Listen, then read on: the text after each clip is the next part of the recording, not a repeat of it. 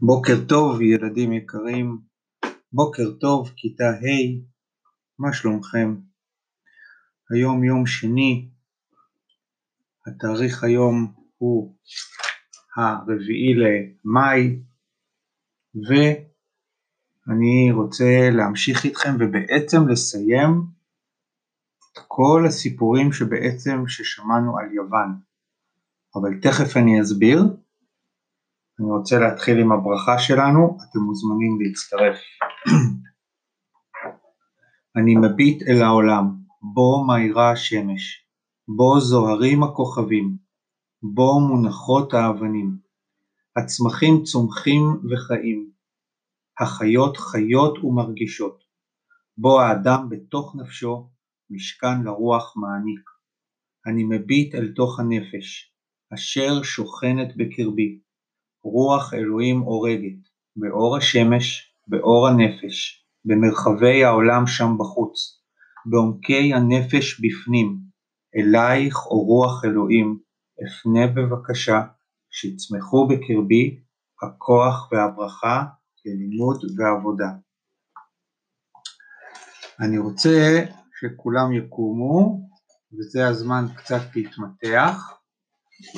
אז אתם מוזמנים להרים את הידיים למעלה, למתוח גבוה גבוה אל התקרה, למתוח את הצלעות בצד אחד, את הצלעות בצד שני, לשים ידיים אחורי המותניים, להישען טיפה אחורה, ואז ידיים למטה, ולהתרומם לאט לאט מהרצפה, ידיים על המותניים, ולסובב לצד אחד ולסובב לצד שני.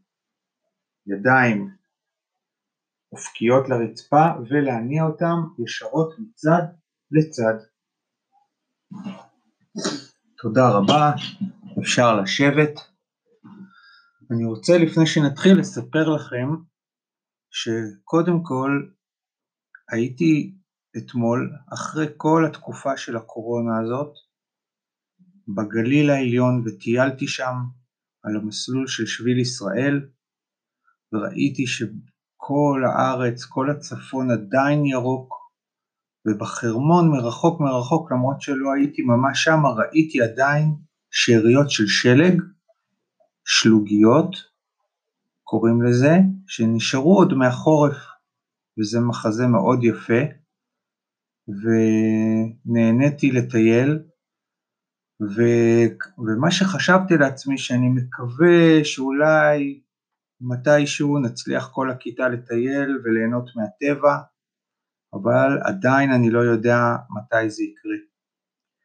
מחר חוזרים הכיתות הצעירות, א' עד ג', לבית הספר, והם ילמדו בחצאי כיתות, הם יחולקו לחצאים, וילמדו די דומה אה, למה שהם למדו עד הקורונה, אבל קצת שונה, כי הם יהיו בחצאי כיתות ולפעמים עם מורים אחרים מהמורים שהיו בדרך כלל איתם, כי צריך יותר מורים, וגם אני אעזור, גם אני אעזור בכמה שעות כדי ללמד את חלק מהכיתות, זה יהיה מאוד מוזר ללמד כיתות אחרות ולא את הכיתה שלנו, אבל זה נותן לי קצת הרגשה טובה שאם זה יצליח עם הכיתות הצעירות, אולי מישהו במשרד החינוך ואחרים יחליטו שגם הכיתות היותר גבוהות מכיתה ד' ומעלה, כולל אתכם, יוכלו לחזור ללימודים מתישהו. אבל עדיין, עדיין זה עוד לא ידוע מתי. אז כמו שאמרתי, היום בעצם אני רוצה לסיים את החלק האחרון בתקופת יוון. יכול להיות שמדי פעם נמשיך, גם אם לא נחזור וגם אם נחזור בעוד סיפורים מהמיתולוגיה היוונית, על האלים ועל פרסאוס שבו עצרנו פעם אחרונה, אבל כל מיני גיבורים אחרים, אבל כמו ששמתם לב, בזמן האחרון לא דיברנו על המיתולוגיה, אלא דיברנו על ההיסטוריה של יוון, כלומר על דברים שקרו באמת. דיברנו על ספרטה ואתונה, ועל המלחמות של יוון עם פרס. ועכשיו הגענו לחלק האחרון.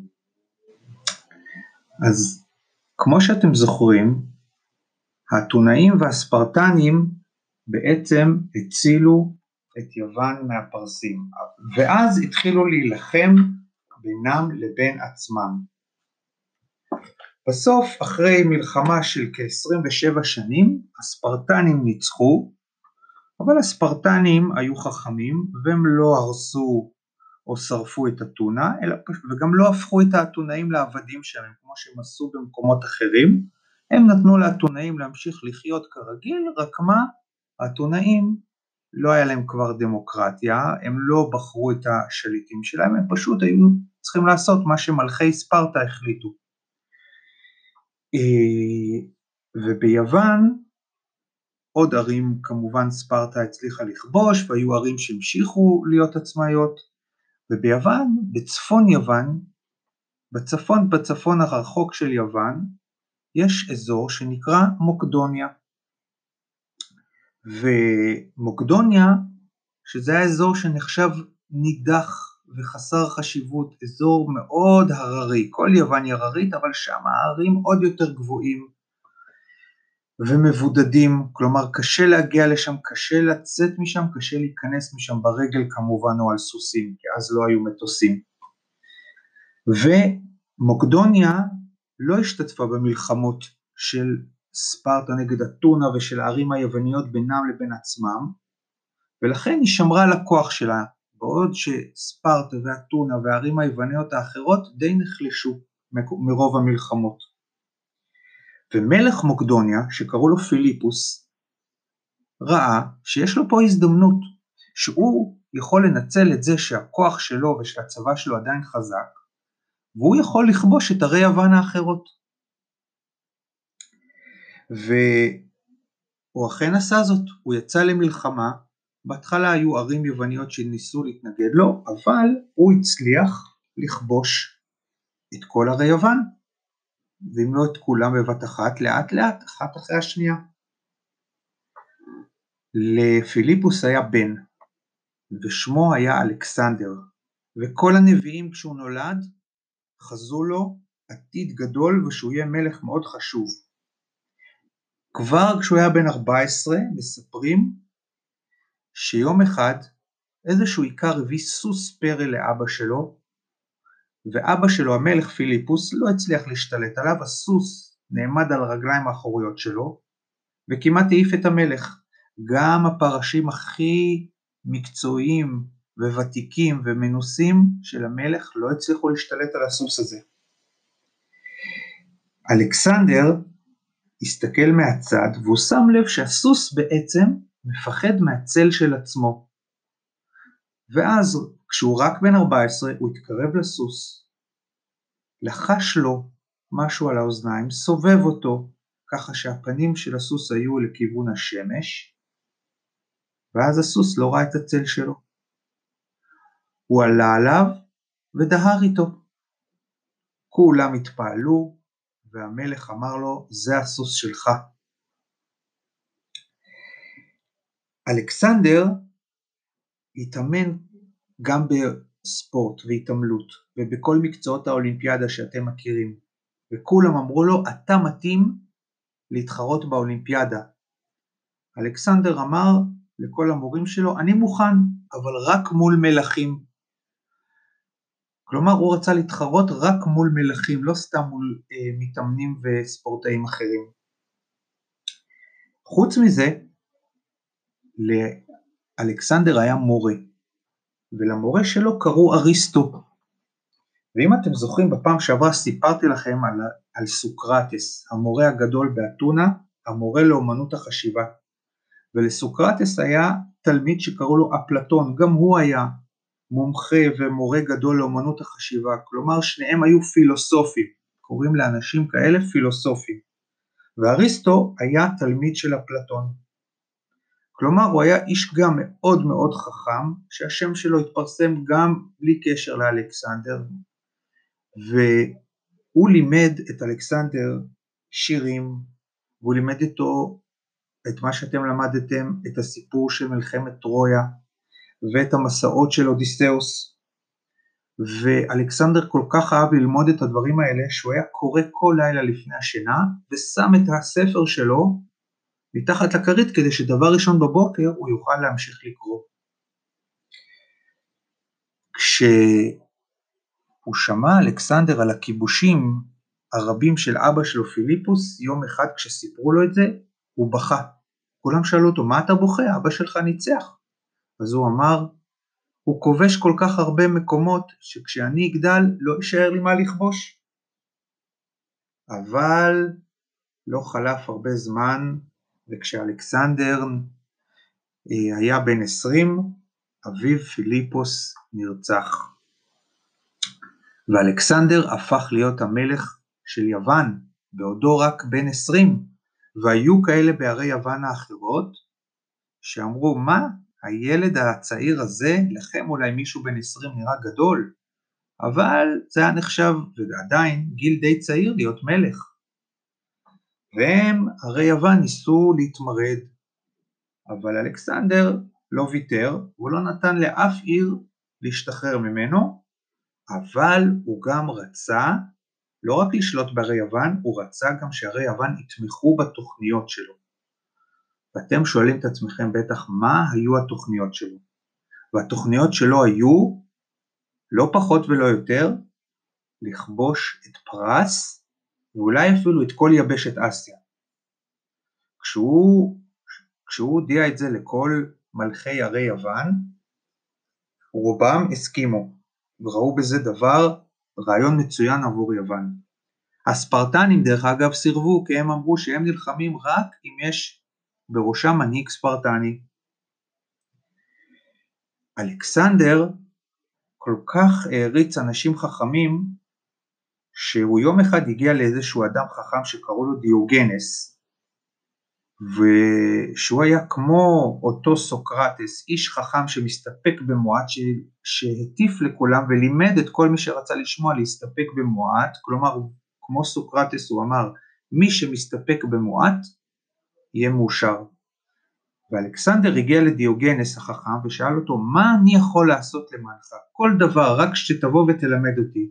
ודיוגנס הסתכל עליו ואמר לו הדבר היחידי שאתה יכול לעשות למעני הוא לזוז מאיפה שאתה עומד כי אתה מפריע לי, אתה עומד ביני לבין השמש אז אתה מפריע לי להתחמם. ואלכסנדר אלכסנדר מוקדון, ככה קראו לו כי הוא בא ממוקדוניה, לא ראה בדבר הזה שאמר לו אותו איש חכם כהתחצפות, הוא אמר לו, אמנם אתה מטיף להסתפק במועט, אבל אתה זה אתה ואני זה אני, ואני רוצה לכבוש את כל אסיה. והיה לו עוד סיבה שהוא רצה לכבוש את אסיה. אלכסנדר למד מהמורה שלו אריסטו, בדיוק כמוכם, על היבשת אטלנטיס, ועל התרבות והחוכמה של הודו, ושל פרס ושל בבל ושל מצרים. ואלכסנדר ידע, כי הוא למד בעצמו, את החוכמה היוונית, את אומנות הדיבור והחשיבה והשירים, והוא אמר לעצמו, הגיע הזמן שהחוכמה שבאה מאסיה, כלומר מפרס, מבבל ומארץ ישראל, מהאזור שאנחנו חיים פה, ומהודו, הגיע הזמן שהיא תתאחד עם החוכמה היוונית ואז כולם ירוויחו מזה, כי הוא מאוד העריך את החוכמה הזאת, וחוכמה בכלל. ובהיותו בן 23 הוא יצא בראש צבא, לא גדול כל כך דרך אגב, של יוונים, לכיוון פרס. וכבר בקרב הראשון הוא דהר עם הסוס שלו, אותו סוס שהוא השתלט עליו בגיל 14, שקראו לו בקפלוס, מול צבא פרסי אדיר, בקרב שנעשה על גדת נהר, שבקרב הזה הוא כמעט נהרג, והם ניצחו את הפרסים כבר בקרב הראשון. אחרי הקרב הזה, אלכסנדר הגיע עם הצבא שלו לעיר שקראו לה גורדיום.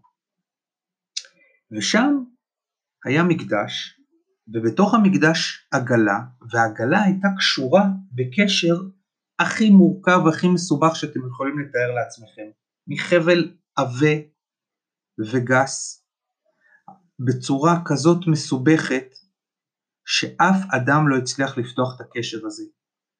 והיו שם נביאים שאמרו מי שיצליח להתיר את הקשר הזה ישלוט בכל אסיה. אלכסנדר המוקדון שמע על זה וכמובן שהוא הגיע למקדש כדי לראות את זה במו עיניו, את הקשר הזה.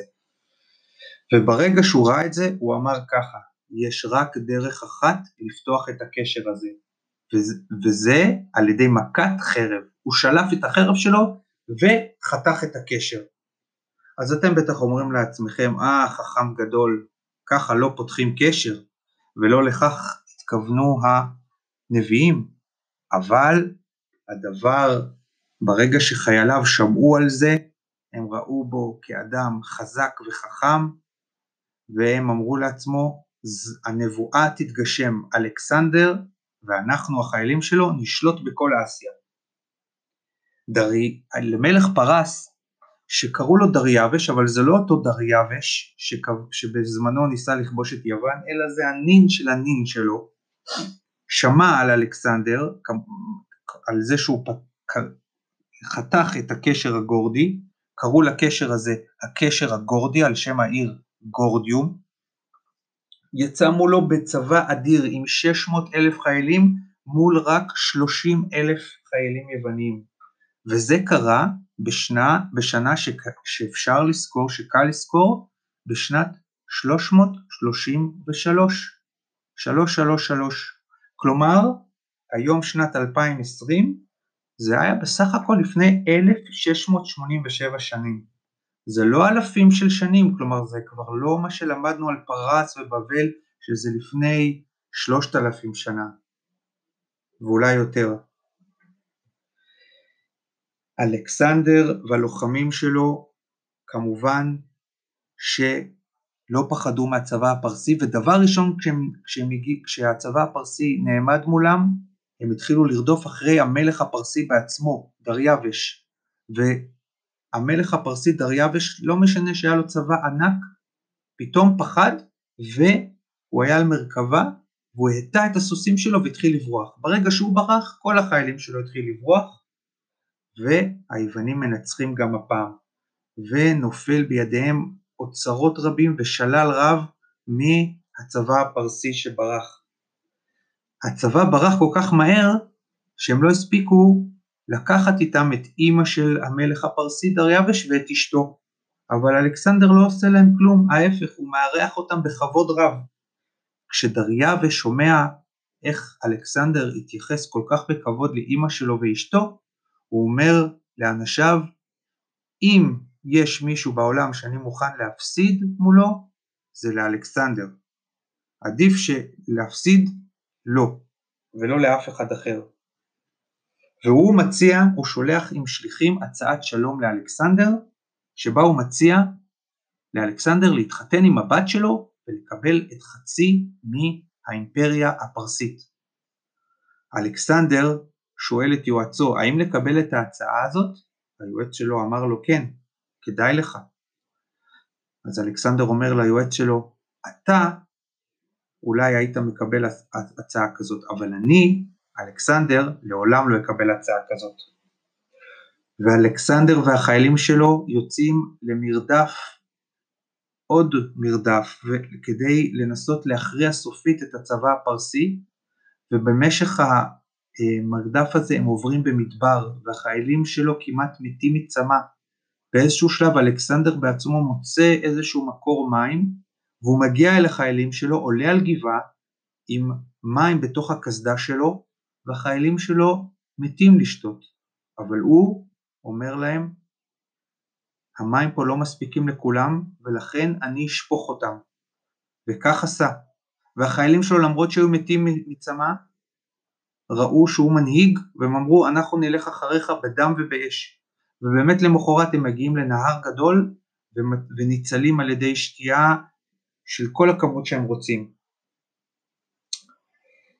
ואז מסתבר שדריווש נמלט לאיזשהו אזור מאוד נידח בפרס והמנהיג של אותו אזור כל כך פחד שהיוונים יבואו ויכבשו אותו שהוא רצח בעצמו את דריווש אבל אלכסנדר לא חוגג, הוא מעניק לדריווש האויב שלו הלוויה מלאכותית ומכובדת.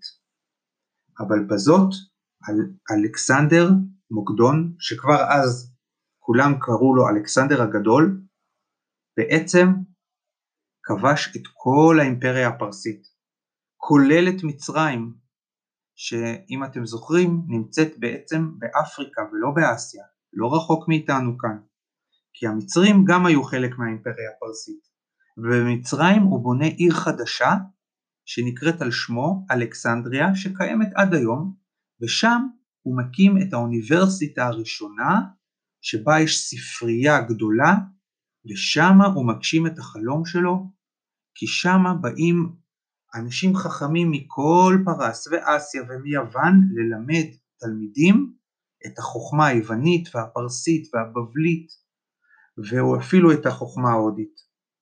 ומספרים שגם אלכסנדר במהלך המסע שלו פגש גם יהודים, ואולי מהם הוא הכי התרשם, והוא מאוד התרשם מהדת והחוכמה היהודית, כי הוא אהב, כמו שאתם זוכרים, מאוד ידע. אלכסנדר לא הסתפק בכיבוש פרס והוא רצה לכבוש גם את הודו, אבל הוא נתן לעצמו ולחיילים שלו קצת לנוח בפרס, ובמשך הזמן הזה הוא קצת התאהב בחיים הטובים של הארמון הפרסישות שבו הוא עבר לגור, והוא התלבש במלבושים פרסיים ונהנה מכל התענוגות הפרסיים, מאוכל טוב וכל מיני דברים אחרים, והחיילים שלו התחילו להתמרמר, כי הם אמרו, אנחנו רוצים את המנהיג הזה שמסתפק במועט ונלחם איתנו. למרות זאת, החיילים שלו יצאו איתו לכיוון הרי ההימאליה ודרך מעבר בהרים הגבוהים האלה הם נכנסו להודו והתחילו לכבוש גם שם האזורים. אבל כשהם הגיעו, למרכ... הם הגיעו מצפון עוד לחלק הצפוני של הודו, אבל במרכז הודו פתאום החיילים שלו התחילו להתגעגע להרים שלהם, להרי מוקדוניה והרי יוון ולאוכל ולמשפחות שלהם. והם הודיעו לאלכסנדר שיותר הם לא נלחמים. אלכסנדר מאוד כעס, אבל לא היה לו ברירה, הוא לא יכל להילחם לבד. וככה הוא היה מנהיג שלעולם לא נוצח, אבל נאלץ לחזור אחורה כי החיילים שלו לא רצו יותר להילחם. כשהוא חזר לפרס, הוא חלה במחלה עם חום מאוד גבוה, ובעצם אף רופא לא הצליח לעזור לו. וממש כשהוא עמד למות, כשהוא רק בן 33, שאלו אותו, מי יהיה היורש שלך? מי, מי צריך לרשת אותך? והוא אמר, הראוי מכולם. ולמעשה לא היה לו ילדים, ולכן אף אחד לא ירש אותו. הוא הקים אימפריה ענקית, והיו לו כמה אה, אה, אנשים שהיו קרובים אליו, והם שלטו כל אחד בעצמו בחלק אחר מהאימפריה, אבל האימפריה הזאת כבר לא הייתה מאוחדת תחת מלך אחד. אבל מה שאלכסנדר רצה לעשות, לאחד את הידע של המזרח עם המערב, הוא השיג. וזהו, כך אנחנו מסכמים את סיפורו של אלכסנדר מוקדון, אלכסנדר הגדול, המלך אולי הכי גדול שהיה ביוון, שהקים אימפריה ענקית, ששלט בין השאר גם פה בארץ ישראל, ובזאת אנחנו מסיימים את תקופת יוון, תקופה שהתחלנו אותה מזמן מזמן, ובגלל הקורונה היא נמשכה הרבה יותר זמן ממה שהייתה אמורה להיות, אבל זו אולי התקופה הכי חשובה, כמו שאמרתי לכם בתחילת התקופה הזאת עוד כשהיינו בכיתה, שזאת התקופה אולי הכי חשובה בכיתה ה', לא שתקופות אחרות לא חשובות, אבל זו תקופה מאוד חשובה. ביום שלישי במפגש הזום שלנו אני אולי עוד אסכם קצת, אבל אנחנו עומדים בפני תקופה חדשה, וזאת תקופת גיאוגרפיה. תקופה שלמדנו כבר בכיתה ד', שאז אם אתם זוכרים למדנו על הכיוונים ועל הסביבה הקרובה שלנו, ויצאתם אפילו לאיזשהו ניווט בהוד השרון, אבל הפעם אנחנו נלמד יותר דברים. גיאוגרפיה זה תחום ענק, אנחנו נזכר מה זה גיאוגרפיה, נלמד על מפות, ונתחיל ללמוד על ארץ ישראל, כלומר לא רק על האזור הקרוב שלנו פה בהוד השרון, אלא על כל מה שיש בישראל, על המקורות מים שלנו, הים, האגמים שיש לנו, נחלים, על הרים, המישורים, העמקים ועוד ועוד דברים. אבל זה לאט לאט נתקדם במפגשי זום ובהקלטות שלנו. אני מזכיר לכם שהיום נשלחו לכם המשימות לשבוע הקרוב. אני מאוד מקווה ורוצה שאתם כל יום תקדישו זמן כדי להתקדם במשימות האלה. מאוד חשוב לי המשימה שאני נתתי לכם, שזה לכתוב מכתב לחולי קורונה או לרופאים שמטפלים בחולי קורונה, שאנחנו נשלח לאחד מבתי החולים אה, בישראל. אה, זה מאוד חשוב, אני חושב שמאוד ישמחו לקבל מכם את המכתבים האלה, תשקיעו בהם, ואתם לא רק בשביל לעשות את המשימת שיעורי בית, אלא בשביל לעזור לאנשים אחרים, כי זה מאוד יכול לשמח אנשים שעובדים קשה, כמו רופאים או חולים שרוצים להבריא. ואולי אתם יכולים לעזור אפילו בהבראה שלהם, כי מי ששמח, קצת יותר קל לו להבריא. אז אני אפרד מכם עכשיו, ואני אפגוש אתכם מחר בשעה תשע בשיעור הזום. אז שיהיה לכם המשך יום נעים ולהתראות.